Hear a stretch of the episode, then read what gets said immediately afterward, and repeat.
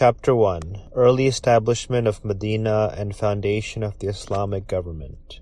State of Medina the migration of the Holy Prophet ﷺ and his companions has already been mentioned in volume 1 of this book. Now after the migration, the Medinite life of the Holy Prophet ﷺ begins. However, before we begin to discuss this era, it seems necessary to briefly describe the state of Medina itself and its population. Without this, it is difficult to fully understand certain aspects of the Medinite life of the Holy Prophet. It has already been mentioned that prior to the migration of the Holy Prophet ﷺ, the city of Medina was known by the name Yathrib. However, after the migration of the Holy Prophet, people began referring it to as Madinatul Rasul, i.e. the city of God's messenger. Then gradually thereafter it became known as Medina. Medina is an ancient city in the region of Hijaz, situated 200 to 250 miles north of Mecca, approximately 50 miles east, off the eastern shore of the Red Sea. In other words, Medina is situated close to the ancient ancient desert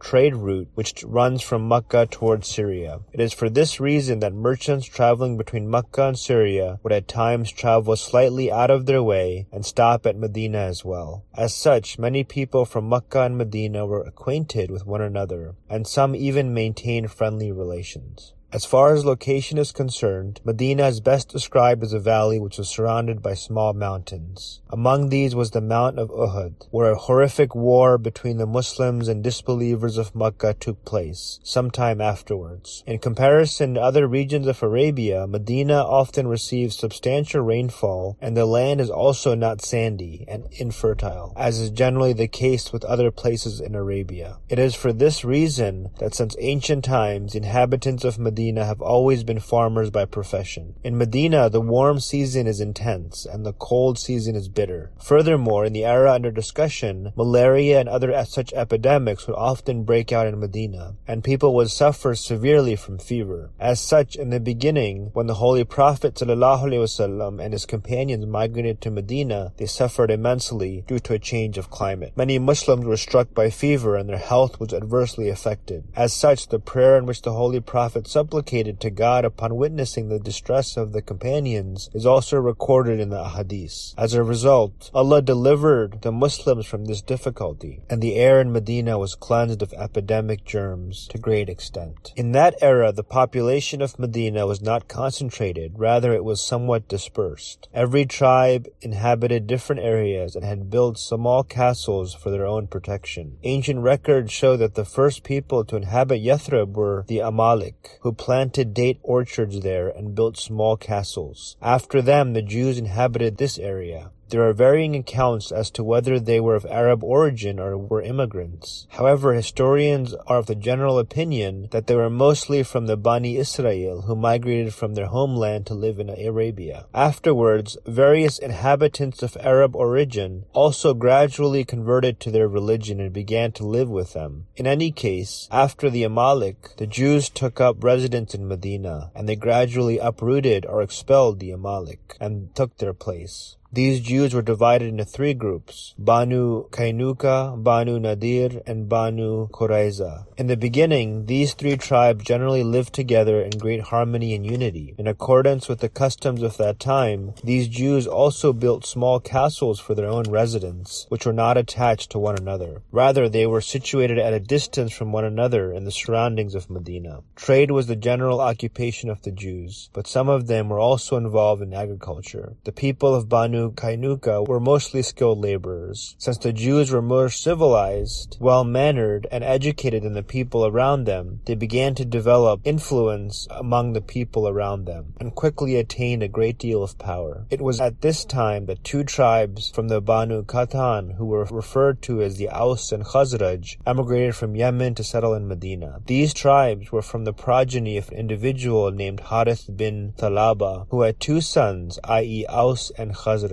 And they lived together in great harmony and love. In the beginning they lived in isolation from the Jews, but later became allies due to their strength and power. After this, the Aus and Khazraj also began to spread and develop strength. They began to be on par with the Jews, but in addition in being more intelligent, civilized, and influential, the Jewish people also had the upper hand in education and religious matters. The Aus and Khazraj were merely idol worshippers and were generally uneducated. Hence, the Aus and Khazraj were deeply impressed by the Jews, so much so that whenever an individual from the Aus or Khazraj was unable to give birth to a male child, he would vow that if a son was born to him, he would make him a Jew. As such, many people became Jews in this manner, and their strength grew day by day, to the extent that in the vanity of their power, the Jews began to inflict an array of cruelties upon the Aus and Khazraj. Due to this, relations between the Jews deteriorated substantially with the Aus and Khazraj. Eventually, on account of their frustration, the latter tribes had the eminent leaders from among the Jews cunningly murdered with the assistance of the leader of the state of Ghassan. The inevitable outcome of this was that the Jews lost their strength and the Aus and Khazraj attained supremacy in the city. However, another outcome which slowly but surely began to manifest itself after the Jews lost their strength was that the Aus and Khazraj, who until then had lived together in peace and harmony, due to their opposition of the Jews, now began to fight and quarrel amongst themselves. Ultimately, these civil wars took on such a vast and horrific state that on account of being relentlessly slaughtered at the hands of one another, both tribes became very weak. The Jews, who were probably responsible for igniting the fire of the civil war, found another opportunity to gain strength. The outcome was that the Aus and Khazraj once again looked towards the Jewish tribes for support and sought their aid in opposition to one another. As such, the Banu Kainuka allied with the Khazraj, whereas the Banu Nadir and Banu Qurayza allied with the Aus. In this manner, the entire city became engulfed in the fire of a horrific civil war. The people of Yathrib were in this very state of civil war when, according to the divine command, the Holy Prophet ﷺ made his claim to prophethood in Mecca. As such, the last battle between the Aus and Khazraj, which is known as the Battle of Bu'ath in Arab history, took place in the prophetic era of the Holy Prophet while he resided in Mecca. There was such immense carnage in this war, and so many people were killed from both parties, that as a last option, both the Aus and Khazraj were compelled to reconcile with one another. Hence, both tribes consulted each other and came to the agreement that in accordance with a few conditions, they would accept Abdullah bin Ubay bin Salul, who was a renowned and cunning chieftain from the Khazraj, to be their sole leader. Preparations for his formal coronation began. However, Abdullah had yet to be decorated with the crown of leadership over the Aus and Khazraj when the voice of Islam reached Medina and the course of events took a new turn. It is for this reason that Abdullah bin Ubay considered the arrival of the Holy Prophet to Medina as being one of a rival, who had snatched away his proposed crown of leadership over the Aus and Khazraj. Hence, the fire of jealousy and enmity began to burn in his heart. Moreover, since he did not possess the courage to openly stand against the Holy Prophet ﷺ in the opposition of his tribe, instead of opposing the Holy Prophet openly, he began to secretly conspire and oppose him. After the Battle of Badr, he apparently accepted Islam as well. However, his ailment of the heart could not be lessened, and this is the state in which he died.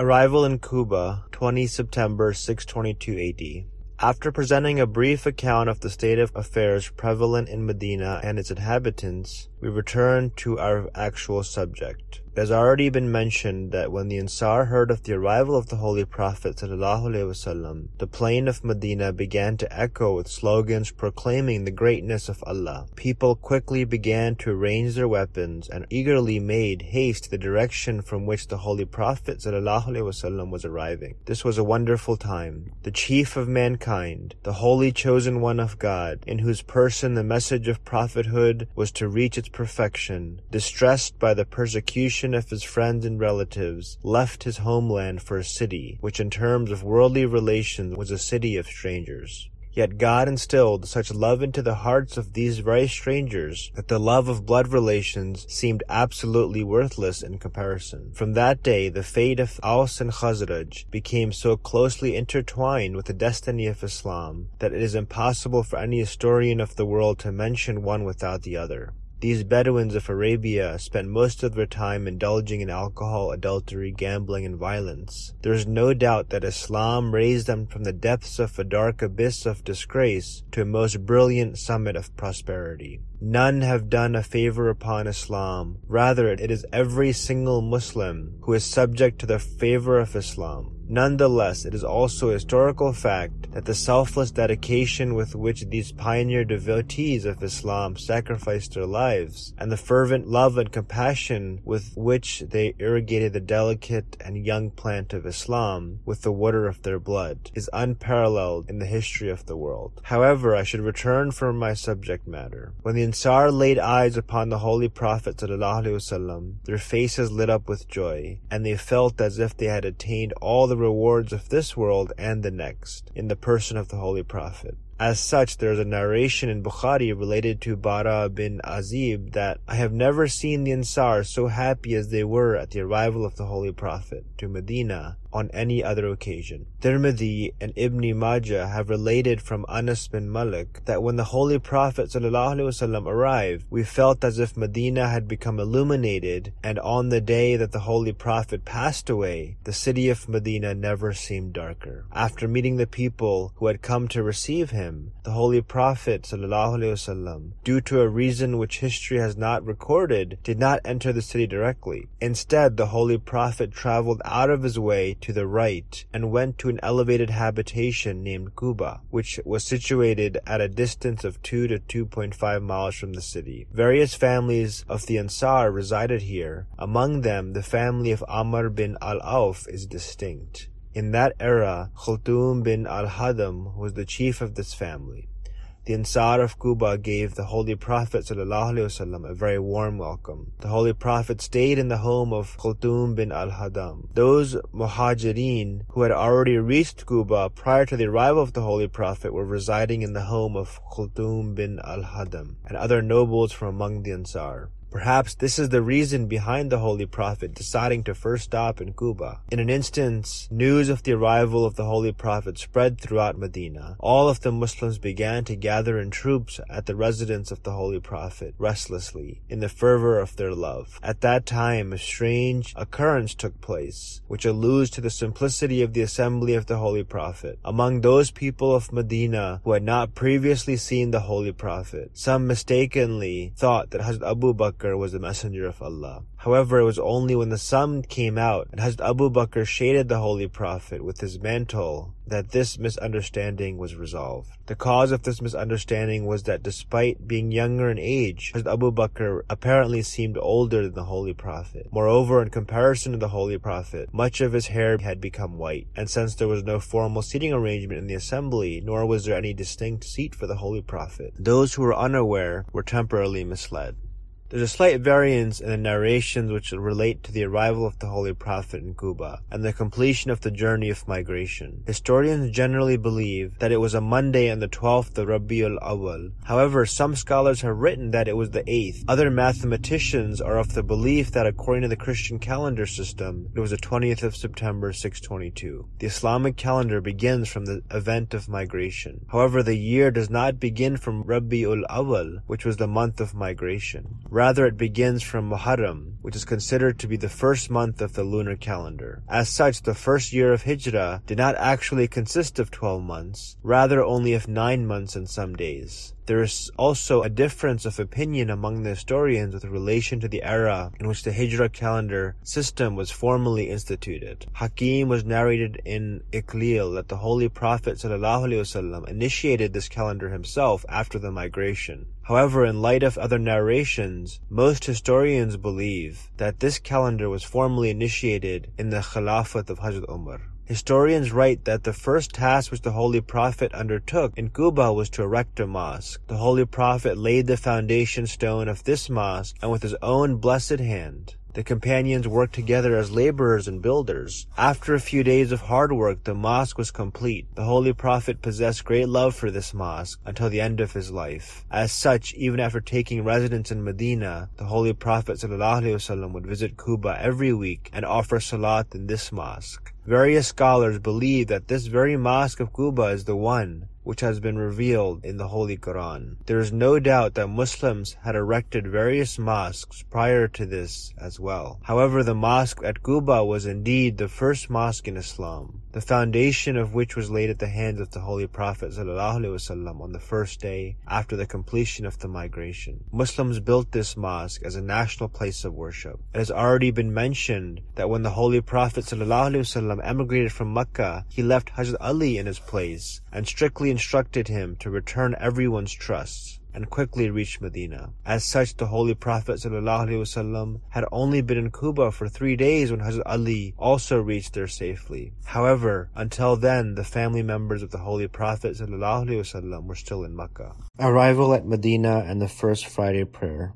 The Holy Prophet ﷺ was perhaps still in Quba when the Muslims of Medina began to discuss whose home the Holy Prophet ﷺ would stay at. Every family desired the honor of hosting the Holy Prophet. When the Holy Prophet heard of this disagreement, he said, I will stay with the maternal relations of Abdul Muttalib, the Banu Najjar. This was a very wise decision of the Holy Prophet, whereby the possibility of unbecoming emotions of enmity arising amongst the various tribes prevented. Everyone was satisfied with this decision of the Holy Prophet. Although everyone was equivalent in faith and sincerity, the Banu Najjar definitely possessed the additional distinction that Salama, the mother of Abdul Muttalib, who was a paternal grandfather of the Holy Prophet, was from this family. After a stay of more than ten days in Quba, on Friday the Holy Prophet set out for the heart of the city. A large party from among the Ansar and Muhajirin accompanied the Holy Prophet. The Holy Prophet was riding a camel and Hazrat Abu Bakr was behind him. Slowly but surely this caravan slowly began to advance towards the city. The time for Friday prayers arrived en route. The Holy Prophet stopped in the neighborhood of the Banu Salim bin Auf. He delivered a sermon to his companions and led the Friday prayer. Historians write that although the Friday prayer had already begun, this was the first prayer service which the Holy Prophet led himself. After this, the Friday prayer service formally began. In actuality, Friday is an Eid for the Salat.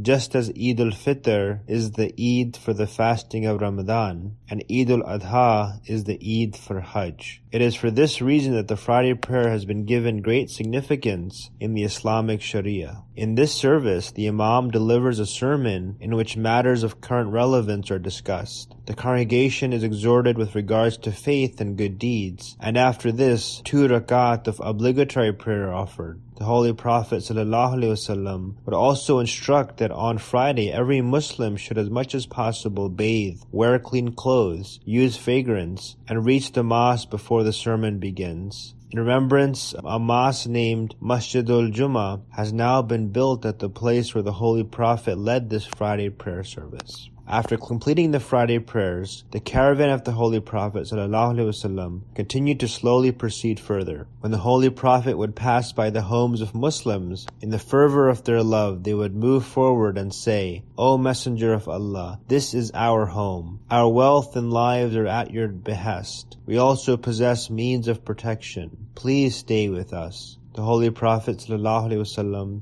would supplicate for their prosperity and slowly move towards the city. In the fervor of their happiness, the Muslim ladies and girls climbed the roofs of their homes and began singing. Today the full moon has risen upon us from the valleys of Mount Wada. For this reason, gratitude to Allah has become forever obligatory upon us. The Muslim children ran about in the streets and alleys of Medina singing, Muhammad has arrived. The Messenger of Allah has arrived. To express their happiness upon the arrival of the Holy Prophet, the Abyssinian slaves of Medina would move about demonstrating their feats of swordmanship. When the Holy Prophet entered the city, every individual desired that the Holy Prophet stay with him. Each and every person would advance to offer his services. The Holy Prophet would respond lovingly to everyone and move forward until his she-camel reached the neighborhood of the Banu Najjar. At this place, the people of Banu Najjar stood in rows, decorated with arms to welcome the Holy Prophet. The girls of this tribe were reciting the following couplet whilst beating their drums. We are girls of the Banu Najjar. How fortunate are we that Muhammad, the messenger of Allah, has come to stay in our neighborhood. When the Holy Prophet reached the Banu Najjar, the question once again posed itself as to which person the Holy Prophet ﷺ would stay with. Every individual of the tribe was desirous that he be the one to receive this honor. As a matter of fact, in the fervor of their love, some would even take hold of the reins of the camel belonging to the Holy Prophet. Upon seeing this, the Holy Prophet said, Leave my camel, for at this time it has been divinely inspired. In other words, wherever Allah so desired it would sit down itself. And upon saying this, the Holy Prophet also released its reins. The camel gracefully advanced and sat down when it reached the place where later the Masjid al-Nabwi, the living quarters of the Holy Prophet, were built. At the time, this was an uncultivated plot of land, which the property of two children from Medina. Immediately, however, it stood up and began to move forward, but after a few steps it once again returned to its initial place of resting and sat down. The Holy Prophet ﷺ stated, it seems as if the will of Allah desires that this be our place of residence. After this, the Holy Prophet ﷺ supplicated to Allah and dismounted from his camel. Then the Holy Prophet inquired as to whose home was closest from that place. Abu Ayyub Ansari rushed forward and said, O Messenger of Allah, it is mine, and this is the entrance to my home. You are most welcome. The Holy Prophet ﷺ said, All right, then go and prepare a place for me to stay. Residence at the home of Abu Ayyub. Abu Ayyub Ansari immediately prepared his home and returned. The Holy Prophet ﷺ proceeded inside along with him. This was a two-story home. Abu Ayyub desired that the Holy Prophet stay on the top floor. However, taking into consideration the ease of those people who would come to visit, the Holy Prophet preferred the ground floor and resided there. At nightfall, Abu Ayyub and his wife could not sleep all night in the thought that the Holy Prophet was beneath them, and they were above him. In addition to this, it so happened that during the night a pail of water broke on the roof. In his fear, Abu Ayyub quickly placed his quilt over the water to dry it in order to prevent even a single droplet of water from seeping into the ground floor. In the morning, he presented himself before the Holy Prophet and implored the Holy Prophet to stay in the top floor. At first, the Holy Prophet hesitated, but upon witnessing the insistence of Abu Ayyub, he agreed. The Holy Prophet stayed in this home for seven months, or according to Ibn Ishaq, he remained here until the month of Safar, 2 AH. In other words, the Holy Prophet remained here until the construction of Masjid al-Nabi, the adjacent living quarters of the Holy Prophet. Abu Ayyub would present food to the Holy Prophet, and then whatever would remain of it, he would eat himself.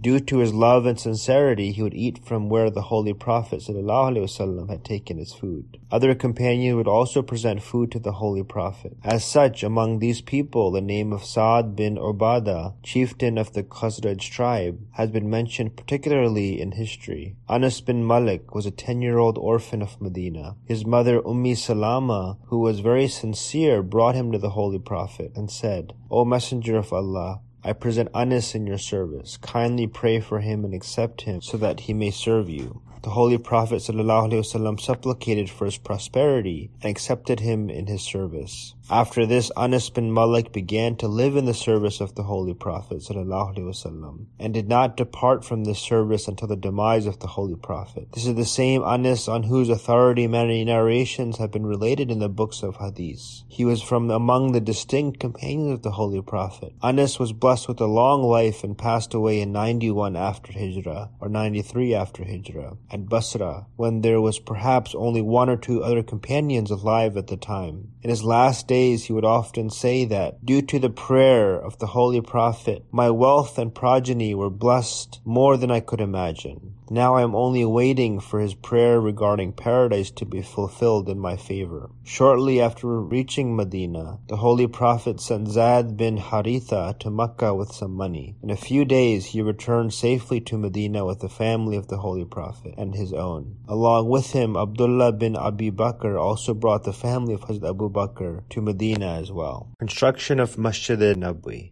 Upon arriving in Medina, the first task was the construction of Masjid al-Nabwi. The place where the camel of the Holy Prophet ﷺ chose to rest was the property of two children from Medina named Sahal and Sohail, who lived in the guardianship of Hazrat Asad bin Zurara. This was a vacant land on which a few date palms had been planted in one area. In another area there were ruins, etc. The Holy Prophet ﷺ selected this plot to construct Masjid al-Nabi and his own living quarters.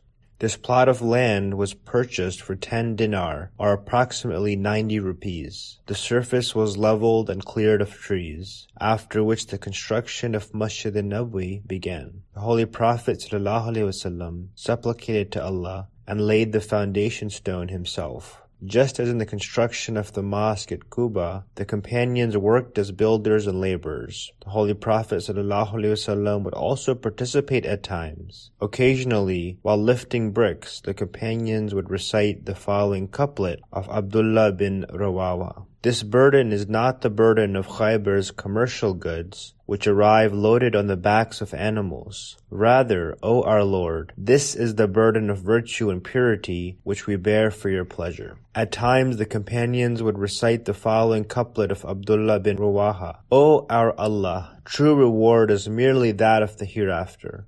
By your grace, send down mercy upon the Ansar and Muhajirin. When the companions would recite this couplet, at times the Holy Prophet ﷺ would also join in. In this manner, after a long period of hard work, the mosque was completed. The structure of the mosque was made from slabs and bricks, which were assembled between wooden pillars. The roof was covered by trunks and branches of date palms. Trunks of date palms were placed inside the mosque to support the roof. Until the building of a pulpit was proposed, the Holy Prophet would lean upon one of these trunks when delivering his sermon. The floor of the mosque was unpaved, and since the roof would leak after heavy rainfall, the floor of the mosque would become muddy. As such, in light of this difficulty, later on a floor of gravel was paved. Initially, the direction of the mosque was towards Baitul Maqdis, but after the alteration of the Qibla, this orientation was changed. At that time, the height of the mosque was 10 feet, the length was 105 feet, and the width was 90 feet. Later on, however, this was extended. To one corner of the mosque, a veranda was built, which was referred to as Sufa. This was for those destitute muhajirin who were homeless. These people would stay here and were known as the Ashabus Sufa. As such, they would remain in the company of the Holy Prophet day and night, perform worship, and recite the Holy Quran. These people possessed no means of permanent subsistence. The Holy Prophet ﷺ would take care of them personally, and whenever the Holy Prophet would receive a gift, etc., or there was something available at home, he would especially separate their share. As a matter of fact, at times the Holy Prophet would himself starve and send whatever was in his home to the Ashabus Sufa. The Ansar would also remain engaged in their hospitality in as much as possible, and would often attach clusters of dates within the mosque. However, despite all this, they lived in a state of adversity and would often reach a state of starvation. This state continued until some found work due to the expansion of Medina, and others began receiving support from the national Baitul Mal. A place of residence was constructed for the Holy Prophet adjacent to the mosque. His home was a small chamber of merely 10 to 15 feet. A single entrance led from this chamber to the mosque, from which the Holy Prophet would enter the mosque to lead the salat, etc.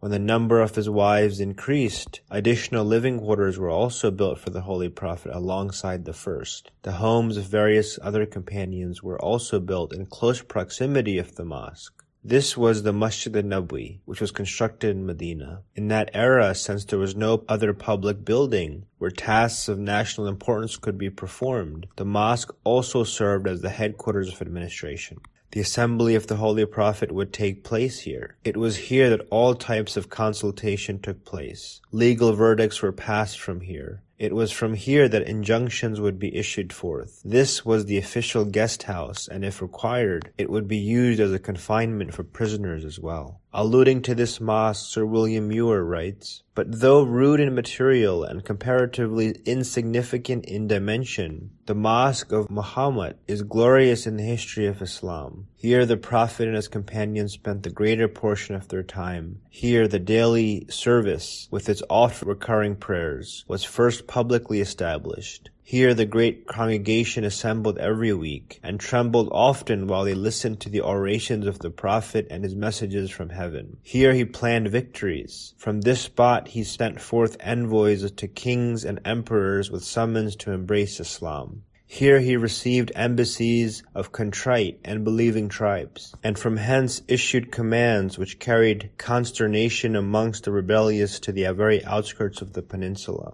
In the room of Aisha he yielded up the ghost, and there he lies buried. This mosque and its adjoining chambers were constructed in a period of seven months more or less. The Holy Prophet ﷺ took up residence in his new home along with his wife Hazrat Sauda. Various other muhajirin also acquired land from the Ansar and built homes in close proximity of the mosque. Those who could not obtain land near the mosque constructed their homes at a distance from the mosque. Others were fortunate enough to procure pre-constructed houses from the Ansar. Commencement of Azan. Until now there was no arrangement for a call to Salat or Azan, etc. The companions would generally congregate in the mosque at the approximate time themselves. The state of affairs, however, were not satisfactory. Upon the construction of Masjid al-Nabwi, the question as to how Muslims would be congregated at the appropriate time was felt even more. One companion proposed the use of a bell like the Christians. Someone proposed the use of a trumpet like the Jews, and others made other suggestions. However, Hazrat Umar proposed that an individual be appointed to announce that it is time for Salat at the appointed time. The Holy Prophet ﷺ approved this proposal and appointed Hazrat Bilal to perform this duty. As such, after this, when the time for Salat would arrive, Hazrat Bilal would announce in a loud voice, As-salatu jami'atun, and people would congregate for the Salat. As a matter of fact, the very same call would be made if it was necessary to congregate in the Muslims in the mosque for a purpose other than Salat as well. Sometime afterwards, the words of the current azan were taught to a companion named Abdullah bin Zaid Ansari in a dream. He presented himself before the Holy Prophet and mentioned this dream, saying, I saw an individual in my dream call out such and such words as if calling the azan. The Holy Prophet said, This dream is from Allah and instructed Abdullah to teach these words to Bilal. A strange coincidence was that when Bilal called out the azan in these words for the very first time, upon hearing them, Hazrat Umar made haste to the Holy Prophet and said, O Messenger of Allah, today the words in which Bilal called out the azan were exactly those which I also saw in my dream. In one narration it has also been related that when the Holy Prophet heard these words of the Azan, he said, Revelation has already been sent down as such. Therefore in this manner the current method of Azan commenced. The method which commenced in this manner is so blessed and attractive that no other method can compare to it. In other words, the unity of God and the prophethood of Muhammad wasallam, the messenger of Allah is proclaimed five times daily from every mosque, in every village, of every city in the Islamic world. A summary of Islamic teachings is conveyed to the people in extremely beautiful and comprehensive words. Increase in the rakat of salat. It has already been mentioned that the salat, which is considered to be the most significant worship in Islam, had already been ordained in Mecca. However, aside from the Maghrib prayer, which consisted of three rakat, all of the other compulsory prayers consisted of two rakat. Sometime after the migration, however, in accordance with divine command, while the same two rakat remained for salat offered on journey, the number of rakat for salat offered in a state of fixed residence was increased to four rakat each, except for Fajr and Maghrib prayer. In this manner, a distinction was drawn between salat offered on a journey and a state of fixed residence. A distinct feature of the teaching brought by the Holy Prophet is that a middle course has been taken in all of its injunctions. All of those practical difficulties have been taken into account, which continue to pose themselves in the life of an individual. As such, there are many injunctions even in the matters of salat, which change based on differing circumstances. For example, the distinction between salat offered on a journey and in a state of fixed residence has just been mentioned. In addition to this, it is necessary to maintain the apparent form of salat in normal circumstances. However, an individual who cannot offer the salat in its prescribed form due to an illness, etc., is permitted to forego its apparent form and offer his salat while sitting, or if this is difficult as well, even whilst lying down. Similarly, it is compulsory to face the Kaaba during Salat. Despite this, however, when a person is on a journey and is unable to ascertain the direction upon his means of conveyance, or if it is difficult to maintain direction, Islam permits such an individual to offer his Salat in the direction of his conveyance. Similarly, it is necessary to perform ablution in the prescribed manner for the Salat. However, an individual who cannot obtain water or is at a risk of contracting an illness if he performs ablution is permitted to leave it, etc.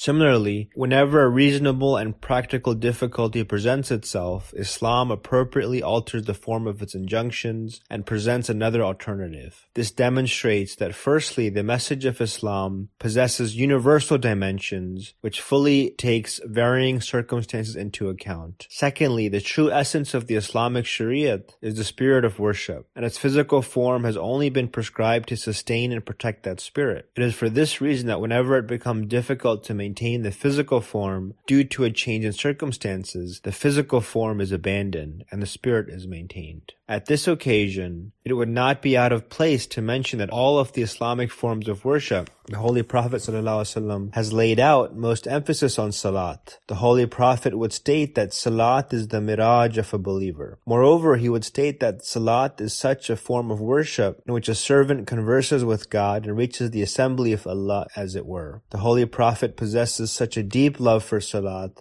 that in addition to the five daily prayers, which were of course compulsory, the Holy Prophet would offer voluntary salat in great abundance as well. The Holy Prophet was so fond of the Tahajjud prayer, i.e. the late night prayer, that the Holy Prophet would wake up regularly to offer this prayer without fail. It has been narrated that the Holy Prophet would stand in the Tahajjud prayer for so long that at times his feet would become swollen. The Holy Prophet would say, Salat is a delight of my eyes he would exhort his companions to offer prayer, saying, If people knew the spiritual reward for offering salat in congregation, even if they were compelled to crawl to the mosque upon their knees, they would do so. In his terminal illness, when the Holy Prophet would repeatedly become unconscious and was in a state of extreme anxiety, one morning he lifted the covering which veiled his entrance and saw the companions offering their morning salat in the mosque. Upon witnessing this sight, the countenance of the Holy Prophet lit up with such immense pleasure as if a flower which had withered away was once again immediately restored to full bloom. Then in some narrations has been related that the last words which were heard upon the tongue of the Holy Prophet ﷺ were, O people of my community, do not be unmindful of my teaching with respect to Salat and slaves. First Muslim from among the Jews. Among those who had become Muslim until now, there were perhaps a few Christians who had converted, but there were no Jewish converts yet. Nonetheless, after the migration, this began as well. And although very few people from among the Jews accepted the Holy Prophet ﷺ in his lifetime, this nation did not remain entirely deprived. The very first Jew who was honored by accepting Islam was Husain bin Salam. This individual was a resident of Medina and possessed great influence among the Jews on account of his knowledge and wisdom. The Holy Prophet ﷺ was still in Medina when this individual heard of his claim and began to feel inclined towards Islam. Until now, however, he had not revealed his inner state to anyone. When the Holy Prophet ﷺ arrived in Medina, this individual presented himself before the Holy Prophet in secret, and since he possessed a virtuous disposition, became Muslim in this very first meeting. After becoming Muslim, he felt a deep longing that the people of his tribe would not remain deprived of the light which had illuminated his own heart. Therefore he requested the Holy Prophet to invite eminent leaders from among the Jews and convey the message of Islam to them. He He further requested the Holy Prophet ﷺ to inquire of them as to what opinion they held of him and how they perceived him, so that if they expressed a positive opinion with respect to him, perhaps his acceptance of Islam would become a source of guidance for them. As such, Husain bin Salam hid to one side, and the Holy Prophet invited the leaders from among the Jews and conveyed the message of Islam to them. They did not accept him. Then the Holy Prophet inquired of their opinion with regards to Husain bin Salam, upon which they greatly praised his knowledge and wisdom, and said that he was their chief and the son of a chief, etc. The Holy Prophet said, Look here, if he becomes a Muslim, would you be prepared to accept Islam? They responded, We seek refuge from Allah. It can never happen that Husain becomes a Muslim. The Holy Prophet summoned Husain, and he came out of hiding. He addressed the Jewish leaders, saying, O my people, fear God and do not invite the punishment of Allah upon yourselves. You are all well aware that Muhammad ﷺ has been mentioned in your book, and he is the same prophet who was promised to you. So fear God and do not step towards rejection. At first, these Jewish people were extraordinarily confounded. Then they began to say, We do not believe Husain. He is a fabricator and a great liar. Thereafter, they left the assembly of the Holy Prophet, cursing Husain bin Salam. After Husain became a Muslim, the Holy Prophet changed his name to Abdullah, and this is the name that he was known by in accounts of history and ahadith. In actuality, it was a custom of the Holy Prophet that when an individual would become Muslim, he would generally leave that person's name unchanged. However, if a person's name was polytheistic, the Holy Prophet would change it. The name of Husain bin Salam was not polytheistic, but perhaps the Holy Prophet ﷺ thought it was appropriate to change his name to a purely Muslim one, since this individual was the first Muslim convert from among the Jews.